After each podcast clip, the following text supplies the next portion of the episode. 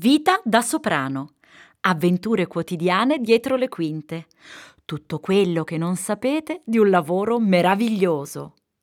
Podcast di racconti in chiave semiseria. Un viaggio curioso e originale nella strabiliante, incasinatissima, durissima vita di un artista che insegue il suo sogno e ce la fa. Forse.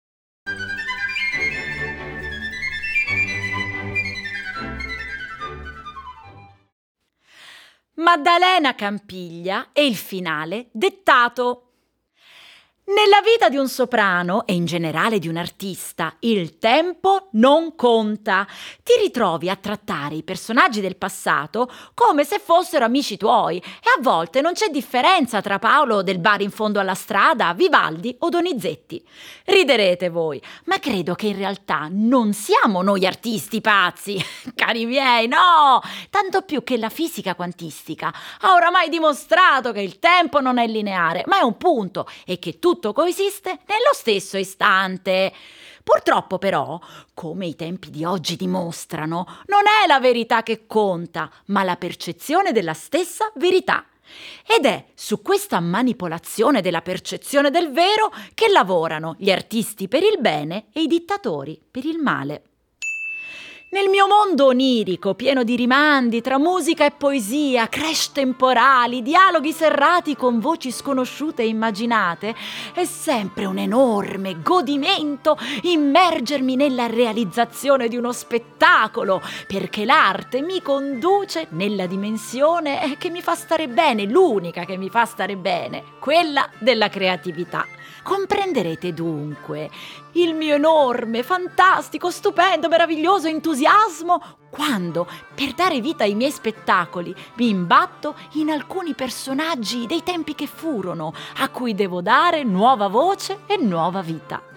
Tra le donne e gli uomini di altre epoche con cui ho avuto a che fare, ve n'è una che sento vicina, come se fosse una cara vecchia zia si tratta di Maddalena Campiglia, vissuta nel 1500, una donna, oggi diremo, diremo con le palle, che ho conosciuto in un'occasione molto, molto speciale.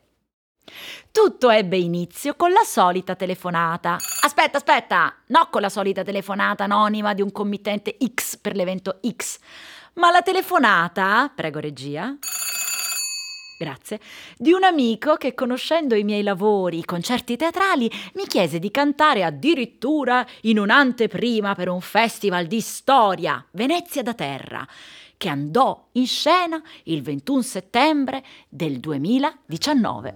Non ci potevo credere, era un'occasione veramente meravigliosa perché essere scelti in un ambito di cultura storica come artisti ed essere vicino a professori universitari e ricercatori nella stessa locandina è, scusate, non è da tutti. Ed è così che feci conoscenza con Maddalena, per caso o forse no. Dovendo scrivere uno spettacolo su di lei, iniziai a documentarmi sulla sua vita e ne fui subito affascinata. Attraverso le sue azioni entrai dentro i suoi pensieri e compresi quali fossero le idee che aveva della vita, e le idee che aveva sull'arte e mi colpì soprattutto questa frase: sia nostri figli le cose create dal divin nostro peregrino ingegno. Ah, che parole magnifiche! Parole che fanno sentire un artista, un'artista donna, creatrice pieno di vita, al di là del suo essere o no madre. Maddalena era una donna indipendente, con un'etica di ferro, risoluta e consapevole. Eh, di una così non puoi che diventare amica, non puoi che creare un legame al di là del tempo e dello spazio con la consapevolezza storica delle opportunità e delle possibilità diverse tra l'epoca in cui visse Maddalena, gli anni 2000, vi assicuro, non si può che amarla e ne sono affezionata ancor più di quanto avrei fatto se l'avessi conosciuta davvero nella Vicenza della metà del Cinquecento. Maddalena Campiglia, infatti, nacque il 13 aprile del 1553. Di origini nobili, fu una donna di lettere e autrice di meravigliosi versi, lodatissima dal tasso e con il suo comportamento indipendente e fuori dagli schemi, entra pieno nel filone cinquecentesco delle artiste che vollero rivendicare la propria soggettività per sottrarsi alle regole sociali dell'epoca, che per una donna erano o monacata o maritata. Fu in lotta con quel burbero del marito, un marito che le imposero, ovviamente, tale Dionisio da Colzè, da cui si separò e che la perseguitò per lo smacco del rifiuto tutta la vita. Ve le immagino, le donne vicentine. Della Vicenza bene, ma le lingue tutte maritate, tutte scandalizzate dal suo comportamento così inusuale e non vedendo quanto il loro fosse limitato, affermare Guarda la Campiglia, ha abbandonato il marito per fare l'artista. Guarda la Campiglia, vive sola e pubblica degli scritti poetici. Guarda la Campiglia, non ha fatto figli. Guarda la Campiglia, dice che i suoi figli sono le sue opere. Guarda la Campiglia che sfacciata, dice che ci si può amare anche fra sole donne. Quando mi accompagnarono per il sopralluogo nella dimora dove lei trascorreva le estati della sua infanzia, Villa Negri, Salvi Campiglia, ad Albettone, ammirai gli affreschi del fasolo dai colori brillanti che lei stessa aveva osservato, con le scene musicali di vita serena e familiare. Immediatamente la musica sgorgò dalla mia mente e tutta la sala si riempì di suoni flautati delle traverse e del dolce pizzichio del cembalo. Avrei dovuto organizzare realizzare il tutto su una scala elicoidale, una struttura lignea scura che conteneva in se stessa il movimento magico di ascensione e che dava un senso di dinamismo e vitalità. Con il pubblico disposto su due piani, lo spettacolo sarebbe stato davvero uno spettacolo barocco, con pieni e vuoti, spazi e punti di vista cangianti chiesi al gentilissimo assessore della cultura di rimanere ancora un poco per provare a coordinare i movimenti, gli spostamenti con i tempi della recitazione. Quando il portone della villa si chiuse dietro di lui, il silenzio cadde in quell'enorme androne. Ancora una volta ero sola in un luogo antico, sospesa nel tempo, con l'unica compagnia della musica che avevo in testa e la compagnia della mia immaginazione, con quell'odore pungente di polvere che mi penetrava le narici. Per un'oretta provai gli spostamenti e su e giù, cronometrai e recitai a tempo di passi per il mio spettacolo tutto dinamico. Però, confesso, mi mancava ancora il finale.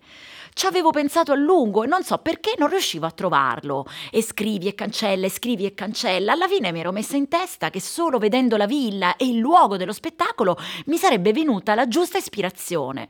Ma dopo un'ora non era ancora arrivato niente. Così mi sedetti sulle scale e osservai ancora con cura e nei dettagli tutto l'androne. Quella scala con una grande curva che portava verso l'alto sembrava l'inizio di un vortice che conduceva verso le stelle, verso un pensiero più alto, verso un piano superiore, quello su cui viaggiavano le idee d'avanguardia di Maddalena si affacciavano sull'imponente spazio vuoto tre finestre dalle magnifiche cornici che subito mi fecero venire in mente i tre punti di vista che si possono avere sulle cose, quello emotivo, quello razionale e quello spirituale, e pensai che comunque solo affacciandosi da tutte e tre le finestre si può tentare di capire, di vedere la realtà e di averne un barlume di consapevolezza.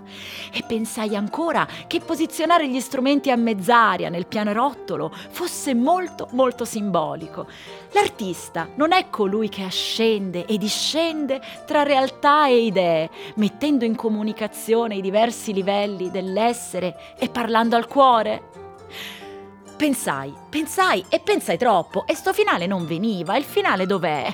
Eh, oddio, eh, mi sentivo persa, il tempo stringeva. Ma il finale, il finale di tutto, che parole avrà? Speravo di trovare ispirazione lì, ma dopo tre ore, da sola, nulla, nulla, nulla, nulla era ancora aggiunto.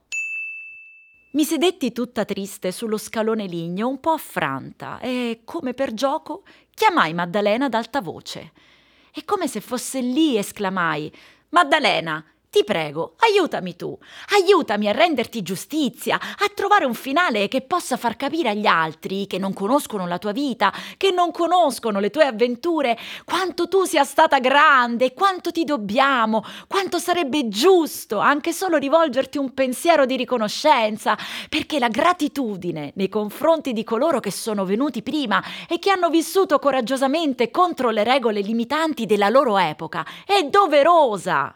Ah, Maddalena, quanto è facile, quanto è facile vivere all'ombra degli altri e sfruttare come dei veri e propri parassiti il coraggio altrui, non rischiando niente, ma beneficiando del tutto e dei risultati. Non siamo forse noi qui, oggi, ad usufruire non curanti di quello che a taluni è costato le amicizie, il lavoro, la vita? Non camminiamo liberi perché alcuni prima di noi hanno lottato per i posteri, mettendo innanzi alla propria individuale salvezza la libertà dell'essere umano. E così, come una folata di vento senza vento, come una voce senza suono, come un sussurro mai udito, spinta da una forza delicata, girai con movimento automatico il foglio dello spartito che avevo in mano e cominciai a scrivere di getto. Era come se ogni parola mi venisse dettata perché scrivevo velocemente, non conoscendo però quello che avrei scritto. Ogni parola emergeva nel momento stesso in cui iniziavo a delinearla e compariva sul foglio bianco quasi come per magia, stupendo me stessa che in un mare di lacrime continuai a scrivere, a scrivere fino all'ultima parola. Rilessi ed era bellissimo.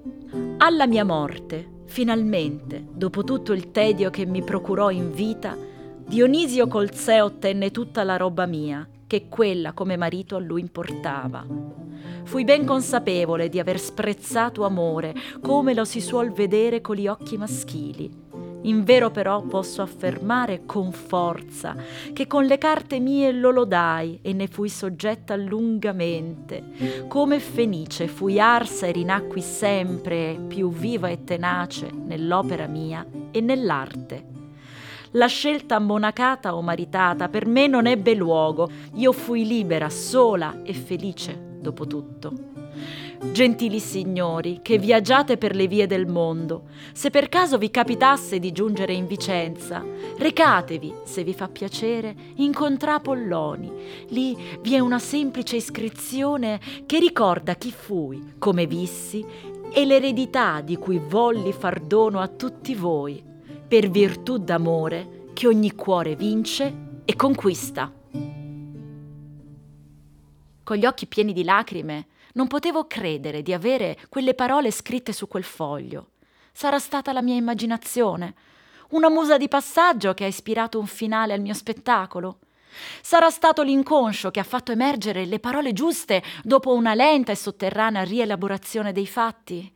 O magari sarà stato lo spirito di Maddalena Campiglia a dettare quel finale.